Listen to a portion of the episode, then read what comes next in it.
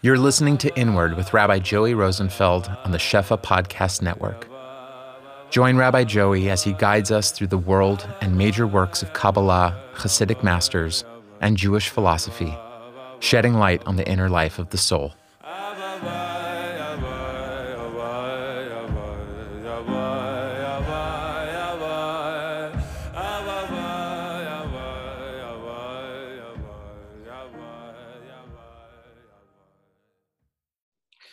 Okay, so tonight, God willing, we're going to be continuing with our series of shirim on the inner world of addiction. And the title of tonight's class is going to be The Pleasure of Self Overcoming. Now, the phrase self overcoming itself actually has been discussed primarily in a shir that we gave in the series on the Leshem, in the shir titled The Bechira and Self Manifestation. Um, and for anybody who's interested in the theoretical background or the kind of metaphysical background behind the psychological aspects of this sugya, um, is referred to the shir on the Leshem. I forget exactly which number it is, but it's titled Bechira and Self Manifestation. Now, the first public service announcement with regards to this class is the similar one that we've been discussing in all classes so far, which is twofold. Number one, when we speak about addiction, what we're truly speaking about is the potential towards addiction, in the sense that addiction, as the manifestation of the abject symptoms of the mental disorder that we refer to as substance abuse addiction, is simply the furthest expression of what it means to be a human being that all human beings, simply by virtue of being human beings, live within the potential of becoming addicted or enslaved to any substance, capital S, in the sense of something that provides stability and substantiality and meaning in a world that seems to have lost meaning, runs the risk of becoming stuck in numbing behaviors that take us out of the midst of life, thereby disengaging us from the core of what our purpose in this world is, which is living within this world specifically. And secondly, when we speak about the nature of addiction and the symptoms and the conditions that arise and give birth to the phenomenon of addiction or potential towards addiction, what we are also speaking about is the cure to addiction itself. Because the animating feature of this series of classes is that within the illness itself, rests and abides the potential of the cure. Like Chazal have told us, like we saw in the name of the Baal HaTanya, the Alter Rebbe in the 31st parak of Tanya, that from the forest itself comes the handle for the axe. That if the forest represents the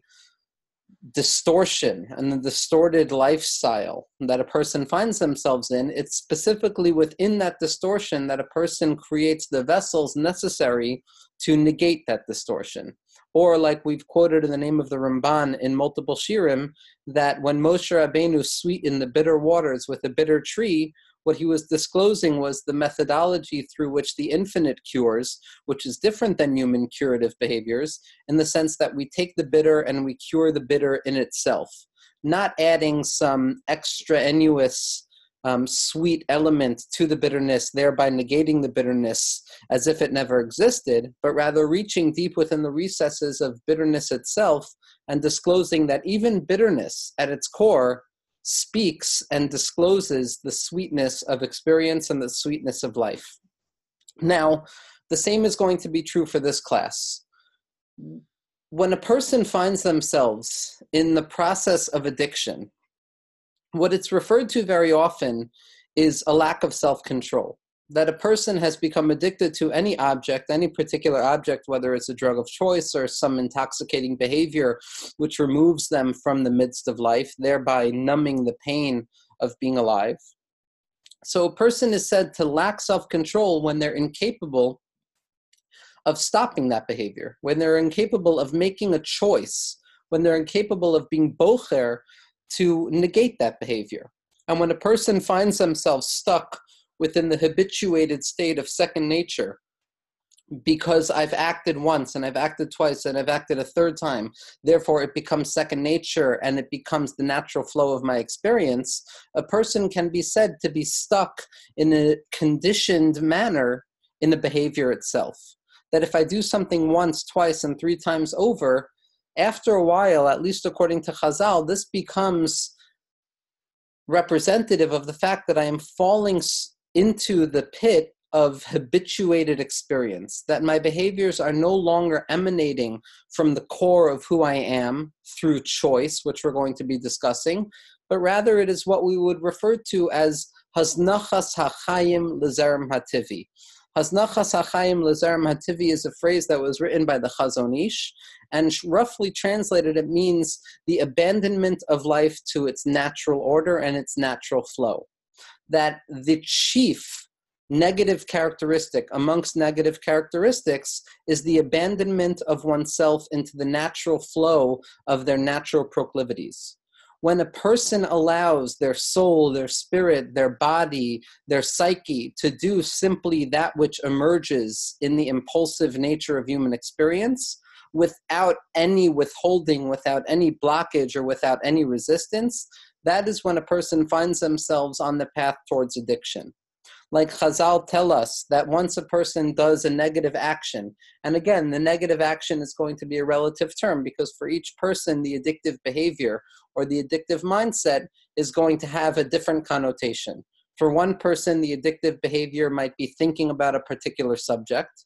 So, according to some other people, that not, that might not be seen as a negative behavior, but vis-a-vis that person, that becomes their addictive stance or a person might find themselves stuck within the repetitious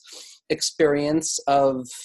administering mind altering chemicals to themselves, which becomes a negative action vis a vis their world experience. That, like we said in the introductory shir, kol chad lefumad meshayer belibe.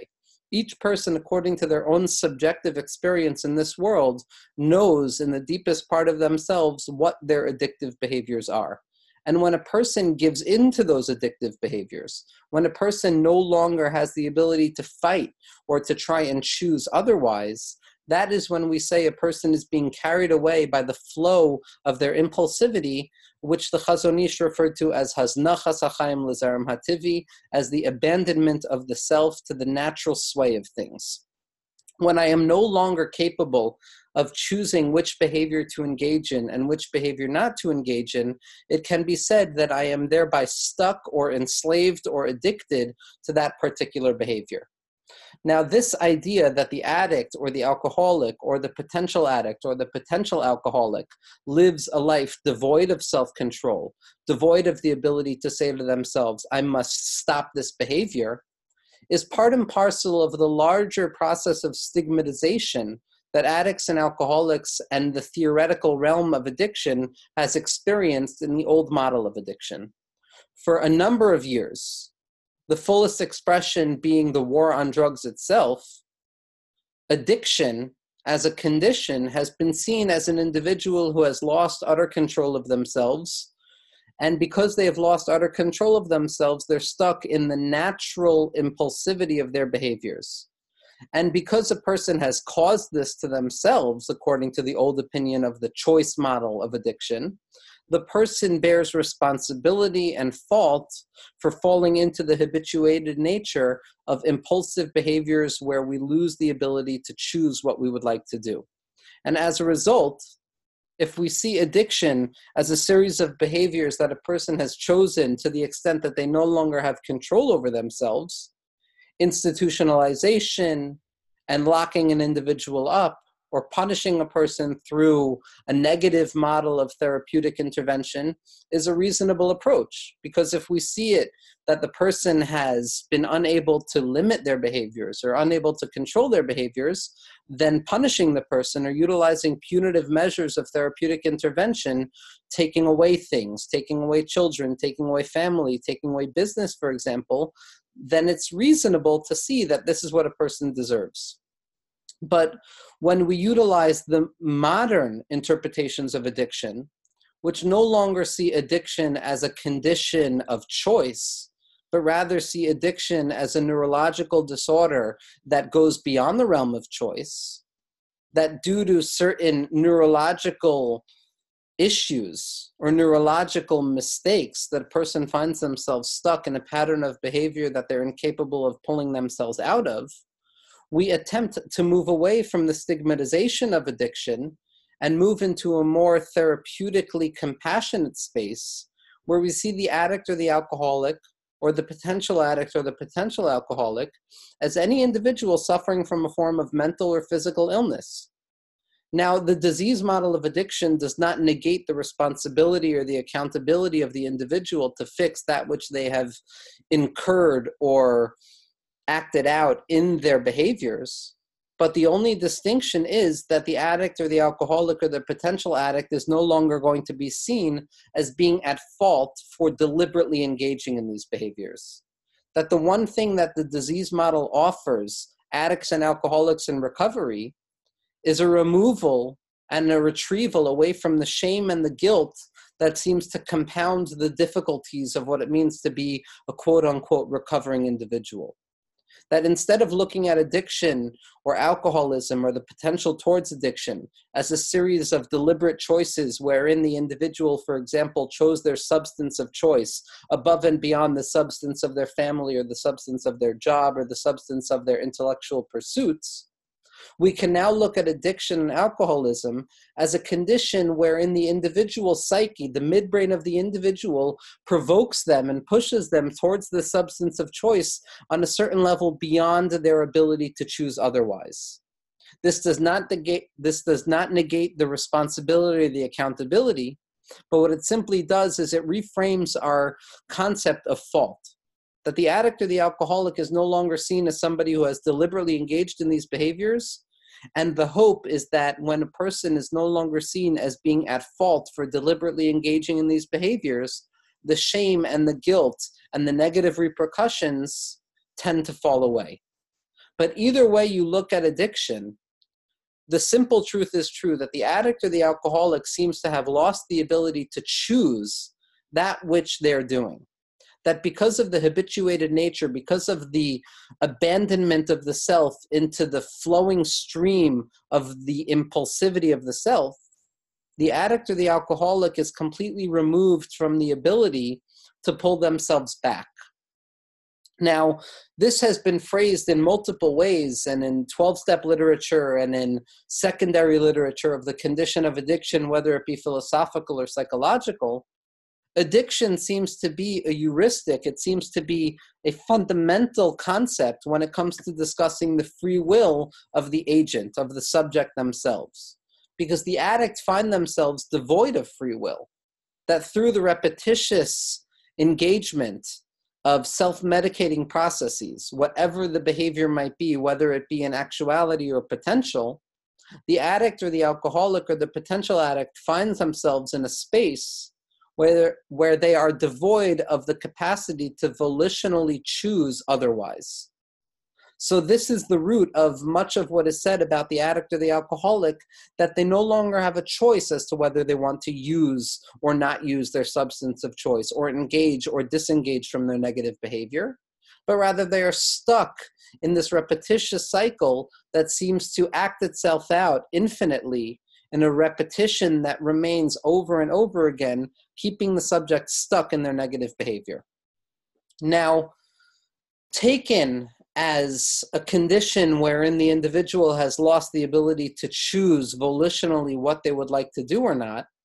the question of recovery and the movement away from the conditions of addiction is seen as one where a person must re engage with Bechira, where a person must recapture the ability to act according to their own volition and their own will based on what they see as the proper p- path of behavior. So, the path to recovery from addiction or alcoholism, or the potential towards addiction or the potential towards alcoholism, is the ability for a person to choose not to use their substance or to force themselves not to use their substance. And herein lies one of the fundamental difficulties of what it means to be a recovering individual or a recovering soul. Because if a person's entire life is centered around the sole purpose of disengaging from a particular behavior, or disengaging from a particular form of lifestyle, then the animating function of a person's life is one of negativity. That my job now is to disengage, is to remove, is to refrain from particular behaviors. And at its core, what this bespeaks is a certain sense of philosophical asceticism. That my job as a recovering individual who has been able to recognize that at a certain aspect of my life there are behaviors or actions that keep me stuck in a fantastical sense of comfort as the result of a particular behavior, then the other side of moving away from it is going to simply be seen as a certain form of asceticism, a certain form of renunciating pleasure, a certain form of saying to myself that what I have been doing until now is not okay. And now my sole purpose is to refrain, is to disengage, is to force myself to not engage in a particular behavior. And when a person speaks of asceticism, when a person speaks of self control in this sense, so the connotation or the concept that arises is that for the recovering individual, for the soul of chaos that has descended into this world from the lofty potential of the chaotic lights in the vessels of rectification, those souls that have tasted more light than this world can handle, the sole purpose of experience in the process of recovery seems to be one of ascetic renunciation of the self, where I can no longer do what comes to the core of my being, where I need to hold back. And this, with all of its negative connotations of the negation of the self, of refraining from the self, of self limitation, the connotations that emerge from this is one of draconian practices practices of saying to myself i cannot engage in any pleasure. I don't deserve pleasure or i can no longer engage in the behaviors that seem meaningful and pleasurable and happy to me. That recovery through this perspective of ascetic, of ascetic renunciation of the self or disengagement or trying to apply certain self limits to myself carries with itself negative connotations in the sense that my entire purpose now is to disengage, is to refrain, is to hold back away from what my natural proclivities of myself is. And very often that implies a certain denial of pleasure, a denial of experience so that many addicts and alcoholics, when they confront some of the most difficult fears or anxieties of what recovery brings, is the question of how can I ever enjoy again? If my entire life now is centered around not enjoying or removing enjoyment from my life or freeing myself from the confines of being stuck in that illicit pleasure that I was engaging in, then the recovering lifestyle is seen to be animated around the simple truth that the rest of my life I need to stop myself from doing what comes naturally. I need to negate pleasure. I can no longer, because of my mistakes, because of my stigmatization and my, the issues that have arisen from my behavior, I can no longer take pleasure or joy in this world. And for many addicts and alcoholics, both clinically and in the non clinical sense of the potential towards addiction, individuals find themselves confronting this difficult sense that life is now meant to be lived in the ascetic negation of enjoying myself. I can no longer do things that feel good. I can no longer engage in behaviors that take away the sting of life. I can no longer engage in behaviors that offer comfort. And for many individuals in recovery and not in recovery, this becomes one of the major roadblocks to the process of recovery. Because why would a person want to engage in a life cycle in the process where they remove pleasure from their life? Where the only condition of what their life needs to be is one of negation, is one of removing themselves from negative behaviors. And it's specifically here, it's specifically at this Nakuda that I want to try and utilize the teachings of Hasidus and Kabbalah or Pnimiyus Torah, as we phrase these shirim, to attempt to reconfigure or reevaluate the entire notion of asceticism and the entire notion of what it means to set limits for ourselves. That if I can speak the sources properly, what the shir is coming to offer is a reevaluation of what it means to say no to ourselves. That at first glance, saying no to ourselves seems to be a negative experience, one of negation, one of severity, one of self control, one of ascetic denial of pleasure in this world, one that says, because I've messed up, I can no longer do X, Y, or Z. And I would like to utilize the light of Hasidus and the light of Panemius Satora to offer another option, which says that recovery and the attempt to move away from the habituated experience of our lives or the haznachas hachayim lezerem hativi, the abandonment of the self to the natural sway of our impulsivity, it's not simply that it's not negative. It's not simply that it's a renunciation or a negation of the pleasure of experience, but rather that saying no to ourselves and setting limits for ourselves or limiting the expression of our souls and our bodies is in truth one of the greatest pleasures, one of the greatest and highest, loftiest spaces in spiritual and philosophical experience that we can possibly have access to in this world. That the saying no and the setting limits and this ascetic impulse, which says that I must set limits for myself, to say no to that desire, to say no to that craving, to say no to that trigger is not some negation, is not some draconian darkness which says that my body must be punished as a result of some original sin that creates this pollution in the self, but rather is an expression of the self which allows me to disclose a deeper level of my essence than actual experience and pleasure gives me that saying no and limiting ourselves and controlling ourselves and saying no to the base desires and saying no to our impulsivity is in truth the makom, the specific place that we are capable of expressing and disclosing that which makes us human, which is the power of choice. That if addiction is the negation of choice, where a person no longer has the ability to choose what they would like to do and what they would not like to do as a result of the chemical dependency on some substance or the psychological dependency on some behavioral form. That recovery is our ability to choose to choose, to reanimate the koach of bechira, of choice, of volitional action, and to show that the deepest expression of bechira, the deepest expression of what it means to be a mensch, what it means to be a human being, is the ability to overcome our base desires, to overcome the resistance in, in front of us. And Chazal understood this with the profound prophetic nature. That when Hashem says that the world is good, Chazal tell us that good is representative of the Yetzer HaTov the positive inclinations of the spirit, the natural proclivity of a human being to do good and to preserve the self. Tov ma'od, very good, the duplication of good, the instantiation of a deeper level of good that was not revealed in the beginning.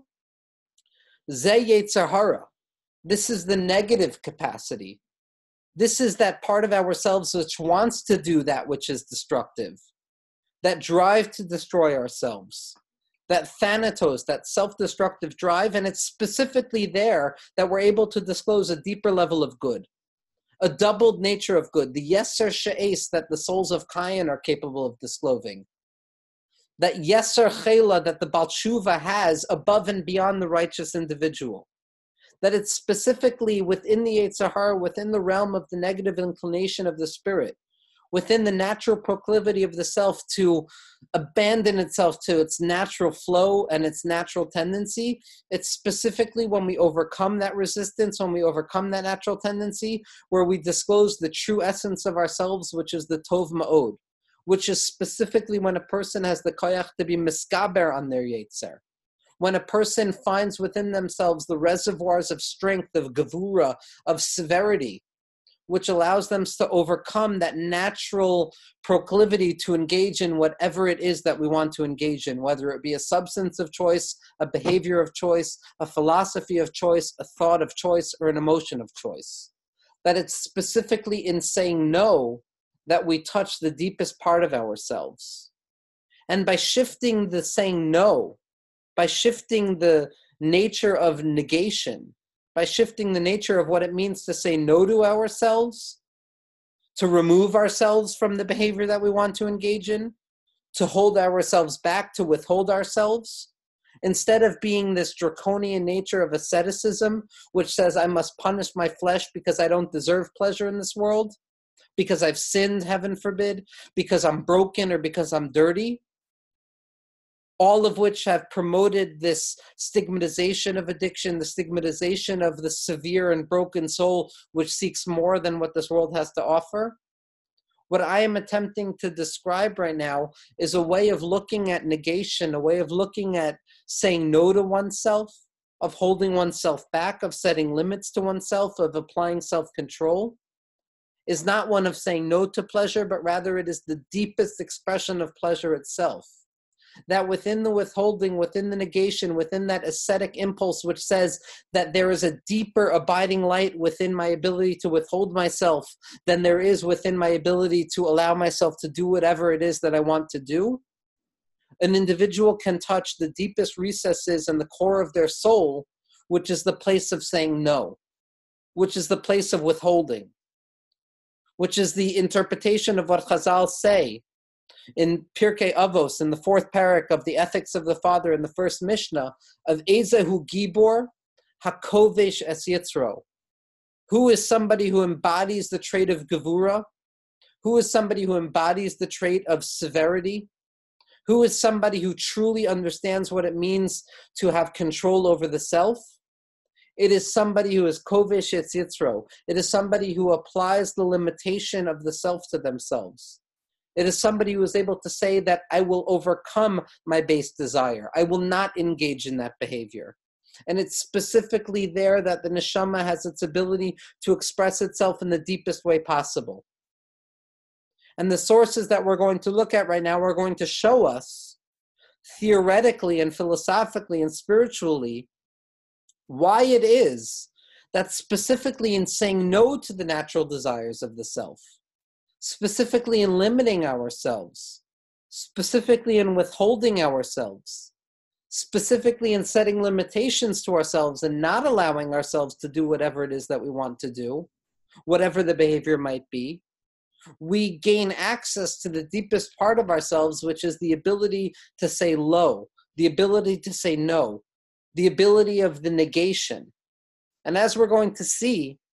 psychologically speaking, the fundamental reason that the negation of the self,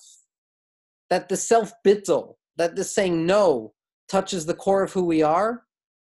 is because, as we said last week, at the core of what the recovery theology is, is one of negation. It's a negative theology. That at the core of our experiences, we cannot express in any positive terms what God is that the only healthy description of our higher power is a higher power of our understanding,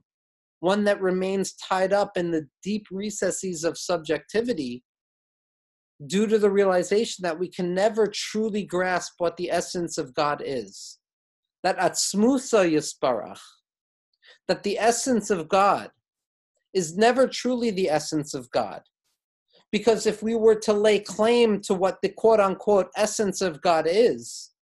what we would be guilty of is the sin of idolatry, the sin of measuring what the infinite is and applying limited and finite measurements to the infinite. And that the truest expression of human experience is not one of knowledge, but rather one of faith. Because faith is constituted by the inability to understand what something is. If I could know something empirically, there's no room for faith anymore. It's only when I can no longer identify the empirical truth of things that I am forced to believe in something greater than myself.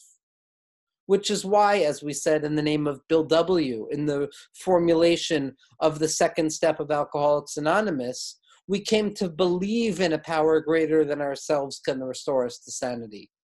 Had Bill W. written, We came to know a power greater than ourselves, we would see the 12 step theory as one that is idolatrous, as one that says, I can lay claim to the essence. I can assert positive affirmations of what infinity is, of what a higher power is. But by utilizing the word, we came to believe in a power greater than ourselves, as opposed to we came to know in a power greater than ourselves. What Bill W. and the founding fathers of Alcoholics Anonymous, in their deep intuition, allowed for us is the realization that at the core of our experience, we cannot lay claim to the essence. We cannot claim what the higher power is but rather we can point towards the higher power and say, this is what it feels like for me. That kol chad belibe. And if the essence of the spiritual path is coming to the realization that we know nothing, like the Rambam and Maimonides teaches us that it is specifically shlila, by way of negation, a negative theology that we grasp God, not by saying what God is, but rather saying what God is not, we come closest to understanding the essence of God, so to speak. That it is specifically in the renunciation of grasp, specifically in the renunciation and the negation of knowledge, that we allow ourselves to access this deep space where we recognize that it is specifically in my not knowing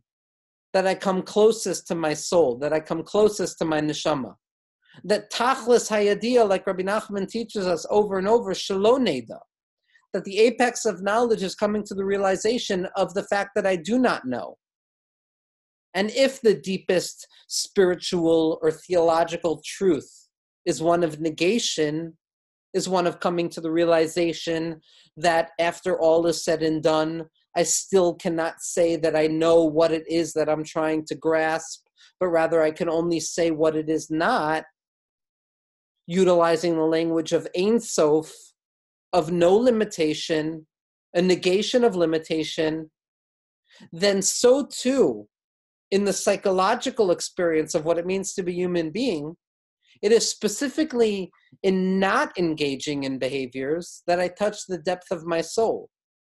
It is specifically when I recognize there are certain things that I cannot do,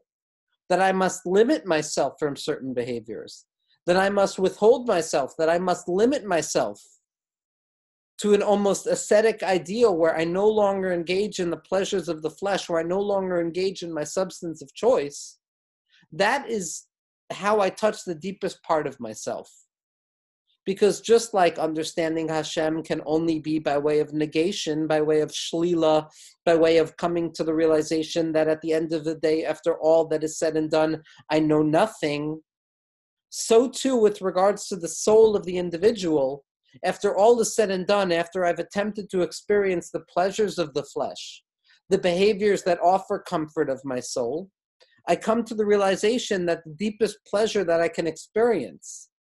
the deepest way of functioning in this world is one of negating the attempt to find comfort,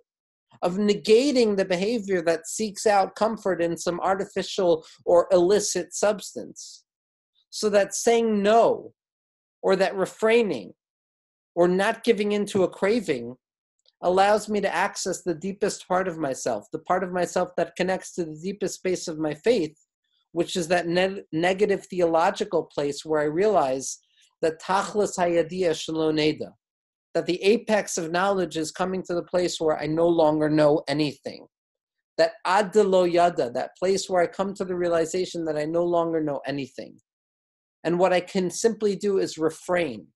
What I can simply do is hold back. Because by not engaging, by negating what I am accessing is the deepest part of myself. And this is what it means when Chazal tell us, Ezehu Gibor HaKovesh Es Yitzro. So the first makor that I want to utilize to describe this experience is going to be from the Mittler Rebbe.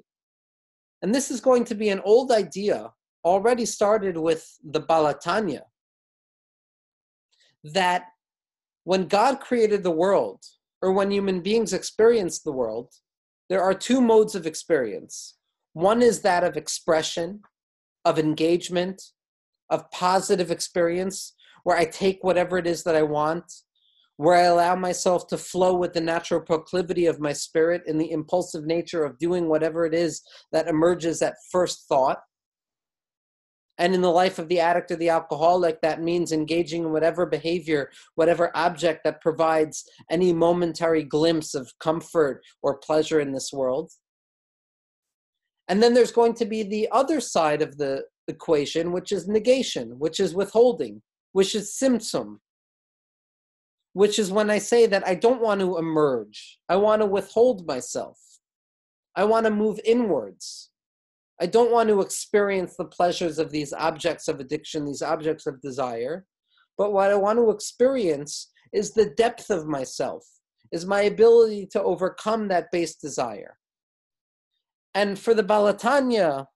and for the Mittler Rebbe, as expressed by the Maggid of Mezrich and by the Baal Shem Tov and by the Arizal and by Rabbi Shimon Bar Yochai in the Zohar, these two modes of expression, one of expressing oneself in a positive form and one of withholding oneself in a form of negation, are represented in the experience of mitzvahs lo sa'aseh and mitzvahs aseh, of positive commandments and negative commandments. The positive commandment tells me what I must do, how to engage in this world, how to allow my soul to express itself through its natural proclivity to act and engage in reality. And the lo sa'aseh, the negative action, is what tells me what not to do, how to withhold myself. Now, mitzvahs asay and mitzvahs lo saseh are again going to be rooted in these natural impulsive drives. One that says, express yourself, do what comes naturally, engage in objects, engage in behavior, and one that says negate behavior, withhold yourself, limit yourself, don't do something. Now, the typical way of understanding this bimodality of human behavior, of the positive assertion of the self as, representative in mitzvahs aseh, and the negation of the self and the withholding of the self as represented by mitzvahs lo saseh, the typical assumption is that the positive assertion, engaging in behaviors, doing what comes naturally, finding comfort in a substance, finding comfort in an object, seems to be of a loftier level than negation. There's a halachic concept, there's a rabbinic concept that ase docha losa ase, that a positive commandment pushes away a negative commandment. That if I'm standing at a crossroads where I have in front of me a negative commandment and a positive commandment, that I should engage in the positive commandment first because that assertion of the self, that movement out of myself, that engagement with the world, that finding solace and pleasure and relief in this world seems to override the ability to withhold myself. So that the mitzvahs aseh, the positive assertion, becomes the primary mode of functionality. But in Hasidus and in Pnimiyus HaTorah and in Kabbalah, we touch a reevaluation of this binary opposition, which tells us that in spite of the fact that you might think you're disclosing a deeper part of yourself through engagement, through utilization of behaviors, through allowing myself to be naturally impulsive, to engage in whatever behavior arises within the recesses of my mind, in truth, it's specifically in the lo sa'aseh, it's specifically in the negation of behavior. It's specifically in the withholding, in the management of craving, in not allowing myself to give in to that temptation of the spirit, that I'm capable of touching the loftiest level of experience. Because for the Mittler Rebbe and for Pnimiyus HaTorah in general, there is a loftier nature to the Losa Aseh to the negation of behavior, to the withholding of the self, than there is to the assertion of the self through a positive engagement, through a positive action. And to read from Maamarei Admor HaEmsa'i in Nevi'im and Ksuvim on Daf 63, now this entire mimer, this entire essay discusses this idea, but I'm only going to use the source text to show what I'm trying to say. He says as follows Dimitam Hanal, from this particular reason, Vadai Shoresh Halosa Ase Gavohim in mitzvah Ase. It's clear and obvious that the root of what it means to negate the self, to withhold the self, to not engage in something, to hold back from a craving, to not engage in what my soul is wanting me to engage in, is a loftier level than the mitzvahs asay, than engaging in what my soul wants to engage in. That withholding myself and overcoming the base desires of my spirit, I'm actually accessing a deeper part of myself. The in came shoresh halosa asay, the root of the negative commandments, the root of what it means to not engage, is loftier and of a higher spiritual space than the positive commandments. And what the Mittler Rebbe says is this is what it means when the Torah says lav hakodem lahain, that negation precedes affirmation. That addiction wants us to engage in whatever behavior offers any momentary glimpse of comfort from this world. And the natural assumption of human beings is that in engaging my base desires, I am accessing a true aspect of myself.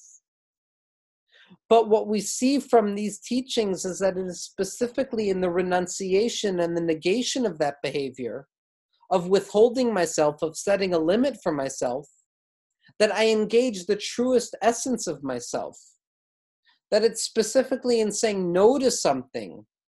that I am capable of experience what it means to be a human being who chooses volitionally what I want to do and what I don't want to do. One of the most offensive comments in the history of treatment for addiction is Betty Reagan's just say no. Not Betty Reagan, I'm sorry, but the concept of just say no. That just say no implies that it is on the addict or the alcoholic or the potential addict or the potential alcoholic to simply overcome the base drive and the base craving and the base desire to engage in their substance of choice, whatever that might be. As if to say that it is simple as just renunciating that pleasure, of saying no to it. But when we're capable of looking beyond the political and the sociological elements that make such a statement so embarrassingly negative and failing in what it means to recover from addiction, we have access to a potential hint of what the essence of recovery is. That on a certain level, recovery is truly all about just saying no, of accessing that space within ourselves that recognizes that the negation of the self is what allows us to experience true pleasure even a pleasure beyond the affirmation of engaging in any behavior that arises in my mind. That is specifically in limiting myself and not engaging in behavior, in saying no in the daily experience that the potential addict experiences of saying to myself, at this moment, I will not engage in the behavior that promises relief, but rather I will withhold myself by way of the negative commandment of refrain because it's specifically in refrain that I can touch the essence of myself, which can never be affirmed in any positive form, but only affirmed by way of negation. That by saying no to myself and overcoming my base desires, I have access to the deepest part of myself. And in the following the footsteps of the Mittler Rebbe, the Rebbe Rashab, Rav Shlomo Dovber Schneerson, a miraculous human being, who wrote more extensively and more potently than any Rebbe that preceded him, expresses something profound. And this is going to be found in Toras Shalom, in the random discourses, so to speak, of the Rebbe Rashab. And this is going to be on page 183 in the new printing. And the Rebbe Rashab says as follows Hine behis almus ha'or yesh bazeh koach atzmi biyoter mi bekoach hagiloi in the withholding of light, in the negation of light,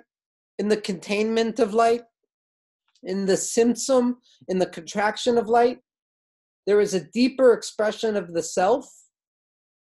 than that part of the self that is expressed in the revelation, in disclosure. Because when a person is capable of saying no to something, when a person is capable of limiting themselves, what they're accessing is the deepest part of themselves. That it's one thing to engage in anything that arises on your spirit. It's one thing to give allowance to any base desire that emerges and to think that I am experiencing what it means to human being. It's another level to withhold. The kalim, the vessels, that which prevents the light from emerging, that which says no in existence, is in truth emerging from a deeper level of the self because I have overcome myself. I am no longer stuck in the haznachas hachayim lezerem hativi. I am no longer stuck in that abandonment of the self to the natural proclivities of myself, devoid of any choice.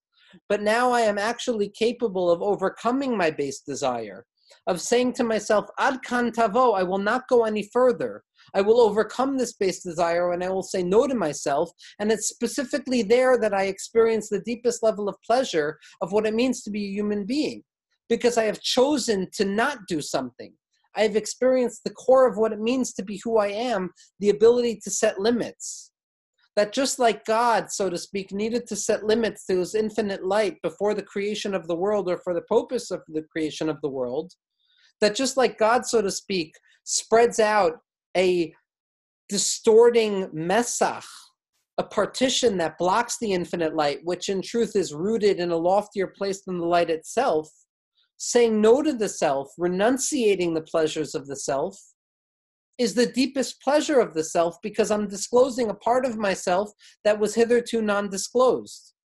So, on a practical level, when the addict or the alcoholic says no to a craving, says no to engaging in the object of desire at that moment, what they're doing is they're overcoming themselves and thereby truly experiencing life. So that recovery is no longer seen as simply the renunciation of the self or saying no to myself in some draconian, negative, dark way, but rather it is a further expression of myself which says, This is who I truly am. That in saying no to drugs and saying no to alcohol and saying no to the base desire and saying no to the proclivity of myself to abandon myself to that which comes most easy to me i allow myself to experience that severity of the self that overcoming of the self which says no specifically at this moment i am going to say that i have the ability to choose volitionally through bechira which is the entire purpose of creation to overcome my base desire and nobody expresses this idea better than Rav Hutner. Rav Yitzchak Hutner, in his writings on Purim, in the 26th Mimer, in the 26th essay of Purim, understands this idea based on a comment of the Chazon Ish better than anybody. Now, what I'm going to be reading from is the English translation because the text itself is so fundamental. He says as follows the following is written in the diary of one of our great Torah thinkers. Now, who he's referring to is the Chazon Ish. Rav Hutner had an obsession with the Chazon Ish, and as we saw, the Chazon Ish truly understood what it meant to live within temptation and the joy and the potency of the self and the self actualization and overcoming that is experienced in the negation of base desire. So he quotes from the Chazon Ish and he says as follows that it's written in the diary of one of the great Torah thinkers. A person has yet, not yet savored the quality of his soul until he has made a genuine effort to rule over his desires and passions. This righteous individual was a person of deep emotions and feelings in his submission to the will of God and in his desire to constantly intensify his passion for God. Meaning to say that this ability to say no to the self, this ability to overcome base desires is in truth the deepest pleasure of the self. The following will give us a deeper glimpse into the meaning of this above quoted phrase. The pleasure that a person derives from tasting the power of overcoming themselves is totally separate and distinct from his enjoyment of any other pleasure. All other human pleasures are directed at achieving something that is outside of a person's essence. But when a person satisfies a desire, he is taking pleasure from an object. The typical mode of desire, the typical mode of pleasure is when I engage in some positive movement out of myself to find comfort in this world. When a person satisfies his desire, he's taking pleasure in an object. What we have here are two distinct entities a person who's able to enjoy, and the object that brought about the pleasure. Meaning to say, that when I find pleasure in things outside of myself, when I engage in the movements that move me towards those substances that give me comfort, the pleasure comes from something outside of me. However, the satisfaction of achieving overcoming the self is a pleasure of a totally different nature, says Rav Hutner. Achieving self overcoming makes it possible for a person to feel the power of his inner self, of their essence. I was victorious, I overcame. The very passion for overcoming is the fervor to be able to feel the strength and the force of what I can achieve by myself through the force of my own insight, knowledge, skill, strength, and willpower. The savoring of the pleasure of self overcoming is such that both the person and the object of his pleasure are one and the same. When I am able to say no to something, when I am able to disengage, when I am able to say that I will not give give room for this base desire, when I will not allow this craving or this trigger to overcome my ability to recover, what I'm finding pleasure in is in and of myself. I'm not seeking pleasure. I'm not finding pleasure in the mitzvahs ase in the positive movement outside of myself and engaging with an object other than myself. But the joy and the pleasure of self experience and self assertion and self overcoming is experienced minei ube. Like we said at the beginning of the class and throughout the classes, that from the forest itself comes the hammer for the axe. That is specifically when I overcome my base desires that I find the deepest level of pleasure. That it's specifically when I negate my ability to engage in desire that I find true pleasure. The savoring of the pleasure of self overcoming is such that both the person and the object of his pleasure are one and the same. The depth of savoring, self overcoming in comparison to other pleasures, are such that the pleasure does not derive from an object outside of myself, but rather it comes from a feeling of power of the I, the true self in me. And in this way, the self overcoming is identified with the essence of my individuality. One of the most difficult statements in recovery is the sense that in the first step, the first movement that we must make is the admittance of powerlessness. That the addict, the alcoholic, the potential addict, the potential alcoholic is powerless, is incapable of choosing what they want to do. That they have been masniach es atzmam lahaznachas hachayim lezerem hativi. That they have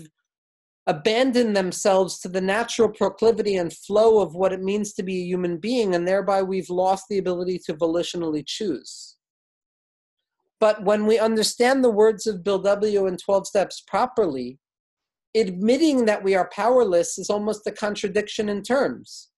Because the act of admittance is a positive movement, it's an action. Whether admittance means whether admitting that I'm powerless over drugs and alcohol and that my life has become unmanageable, whether admittance means confessing to something that I've always known, but that I've been hiding as a result of social or political reasons, or if admitting means admitting myself into a space and living as if I am an addict or an alcoholic or a potential addict or a potential alcoholic, the act of admission demands a certain level of power it demands a certain assertion of the self. So admitting that I'm powerless is a contradiction in terms because on the one hand, admittance demands a power of the self, the ability to choose what I want to do with my life, how I want to look at my life. On the other hand, powerlessness means that I lack power. But herein lies the secret of what it means to be a recovering individual. That the one power that we have, the choice that we must engage in, is to choose powerlessness, is to choose to recognize that it is specifically in inactivity, in not acting, in the negation of power, in the withholding of the self, in self limitation, in saying no to drugs or alcohol, in saying no to that base desire, that we actually access the deeper part of ourselves, which allows us to experience a level of pleasure that is inordinate to the level of pleasure that typically comes from positive assertion. And next week, Be'ezras Hashem, we're going to see how this can be applied to the daily life of an individual at each moment that they experience. that the one rule of what it means to be a recovering individual is the rule that a person must live from one moment at a time and one day at a time. That it's specifically in each and every moment that we experience that we have this capacity to overcome ourselves, thereby disclosing a deeper level of the self that hitherto would have been inaccessible had we not had the struggle with addiction or stuckness.